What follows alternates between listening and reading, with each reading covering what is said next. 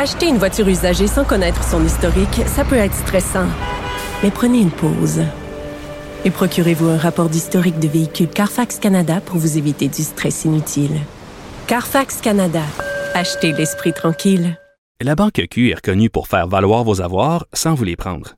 Mais quand vous pensez à votre premier compte bancaire, tu sais, dans le temps à l'école, vous faisiez vos dépôts avec vos scènes dans la petite enveloppe. Hmm, C'était bien beau. Mais avec le temps, ce vieux compte-là vous a coûté des milliers de dollars en frais, puis vous ne faites pas une scène d'intérêt.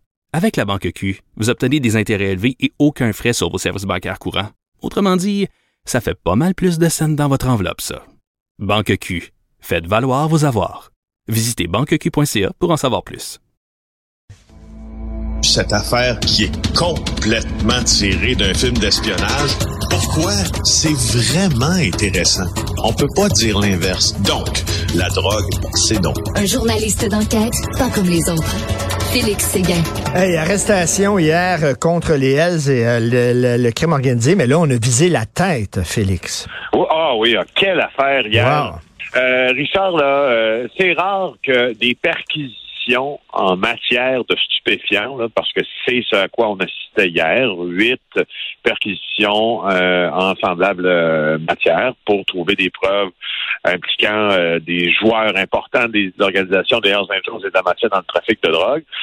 Mais en fait, des perquisitions d'hier en cours d'enquête ont genre de sous-texte dans ça qui éclipse complètement le fait même que les policiers de l'escouade nationale de la répression contre le crime organisé euh, tentent d'investiguer là, la responsabilité dans le trafic de certains de ces individus. Parce qu'hier, au fond, euh, ce qu'on a appris, c'est ce qui s'est passé probablement, selon la prétention de la police, avec la tentative d'assassinat sur Leonardo Risuto. Laisse-moi te raconter ça. Écoute, D'abord, là, euh, euh, Francesco Del Balso a été perquisitionné hier. Francesco Del Balso, c'est qui? C'est un mafioso. Euh, c'est un homme qui est un ancien soldat du clan Risuto.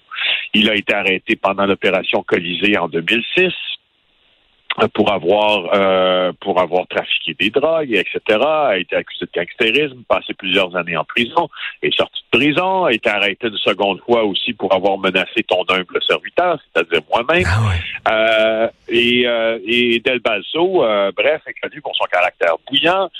Et là, on se reporte là à presque exactement il y a deux semaines là à Laval, alors que Leonardo Risuto, hein, on se rappelle de la voiture Mercedes AMG, les pneus fendus, criblés de huit balles, euh, a échappé une tentative d'assassinat. Pendant cette tentative d'assassinat, selon les prétentions de la police, Francesco Del Balzo se trouvait où? Il se trouvait dans le sud.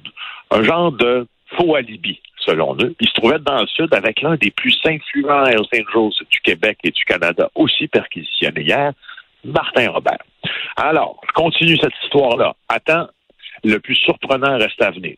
Martin Robert et Del Balso reviennent au pays. Et jeudi passé, ça fait pas longtemps, là, jeudi passé, Del Balso rencontre quelqu'un d'un groupe criminel à Montréal qui lui dit Tu as quelques minutes pour faire tes valises et oh. quitter le pays quelques minutes. Alors la séance tenante, euh, Del Balso euh, s'en va tout de suite à l'aéroport Montréal-Trudeau, parce que ce qu'on vient de lui annoncer, c'est qu'il avait un contrat sur sa tête.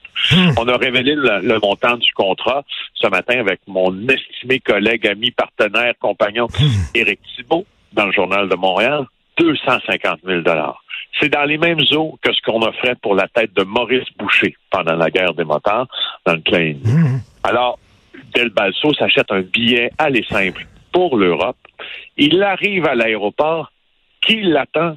Les policiers. Les policiers lui disent Francesco Del Balso, on croit que tu as à voir dans la tentative d'assassinat sur Risuto. On t'arrête pour ça, mais on te libère. Donc, on va te révoquer ton passeport, on va saisir tes téléphones, et ainsi et ainsi. Et là, depuis ce temps-là, Francesco euh, Del Balso vit caché ben, depuis ce temps-là, ça fait pas longtemps, ça fait quelques jours. Depuis ce temps-là, il vit caché. Parce qu'évidemment, on veut s'en prendre à lui. Alors, c'est ni plus ni moins, Richard, ce qui s'est passé hier, qu'un un moment qui pourrait marquer le jour 1 du nouveau crime organisé montréalais pour plusieurs raisons que je peux t'expliquer si tu veux. Oui, vas-y. Bon, écoute bien. Là, là, faisons le portrait du crime organisé à Montréal comme il l'était, si tu veux, il y a quelques semaines il, est constitué d'une table, d'un genre de comité de direction et d'un conseil d'administration, pour prendre une analogie euh, euh, commerciale ou entrepreneuriale. Et sur ce conseil d'administration siègent plusieurs factions du crime organisé. Leonardo Risuto, il représente le clan sicilien sur ce CA, disons. Grégory Woolley représente les gangs de rue sur le même. Et Martin Robert, il y en a d'autres, mais je te parle des principaux. Martin Robert, perquisitionné hier, représente les Hells Angels, le plus influent Hells Angels du Canada, c'est du Québec. Alors, ça, c'est il y a quelques semaines. Sauf que Martin Robert s'étant approché de Francesco Del Balso, qui aurait présumément tenté de tuer Leonardo Risuto, siège à la même table que Leonardo Risuto, puis est ami avec celui qui a essayé de tuer le dernier des descendants siciliens portant le nom des Risuto à être impliqué dans les affaires mafieuses.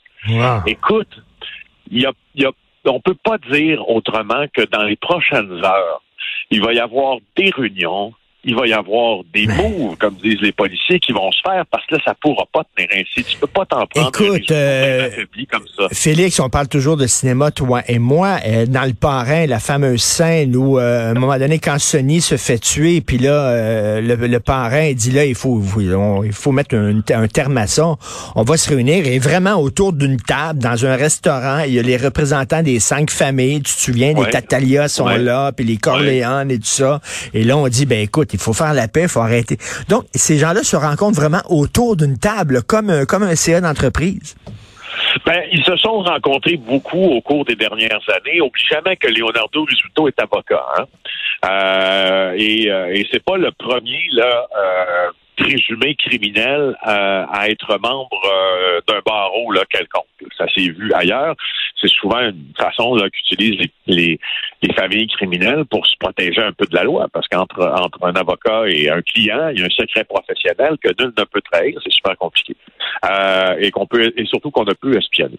Mais parlant d'avocat, donc les, les cette, cette table-là, ce comité-là, s'est souvent réuni dans le passé au bureau de l'avocat Loris Cavalière qui a un bureau sur euh, la rue euh, Saint-Laurent, près du Café Italien, euh, dans la petite Italie à Montréal, qui a été arrêté d'ailleurs, lui, lors de l'opération Magromastif.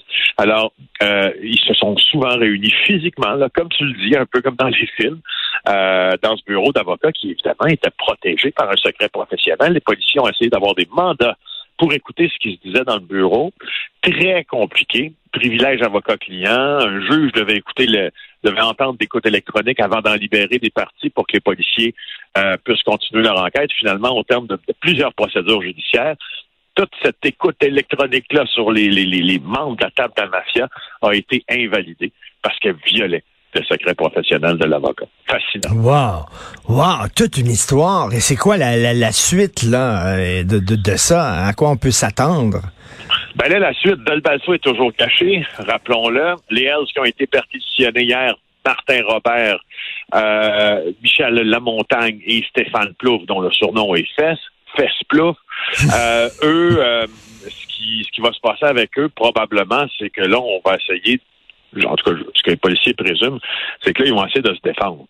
Ils vont essayer de se défendre, en fait, en disant probablement aux classiciens Hey, hey c'est pas nous autres, on n'est pas derrière le coup, on n'est pas avec Del Balso, on va s'occuper de Del Balso nous-mêmes, euh, et etc., etc., parce que euh, il n'y a personne qui a intérêt à Montréal à, à, ce que les factions du crime organisé se livrent une guerre sanglante. Ça se peut aussi qu'on voit des Hells se faire, sans dire montrer la porte, mais se faire dire qu'ils ne sont plus les hommes de la situation dans ce dossier. Peut-être qu'on verra un leadership remplacé, mais il y a quelque chose qui va se passer. C'est pas quoi, mais quelque chose qui va se passer. Écoute, c'est digne d'un film. Vraiment, ah, là, c'est.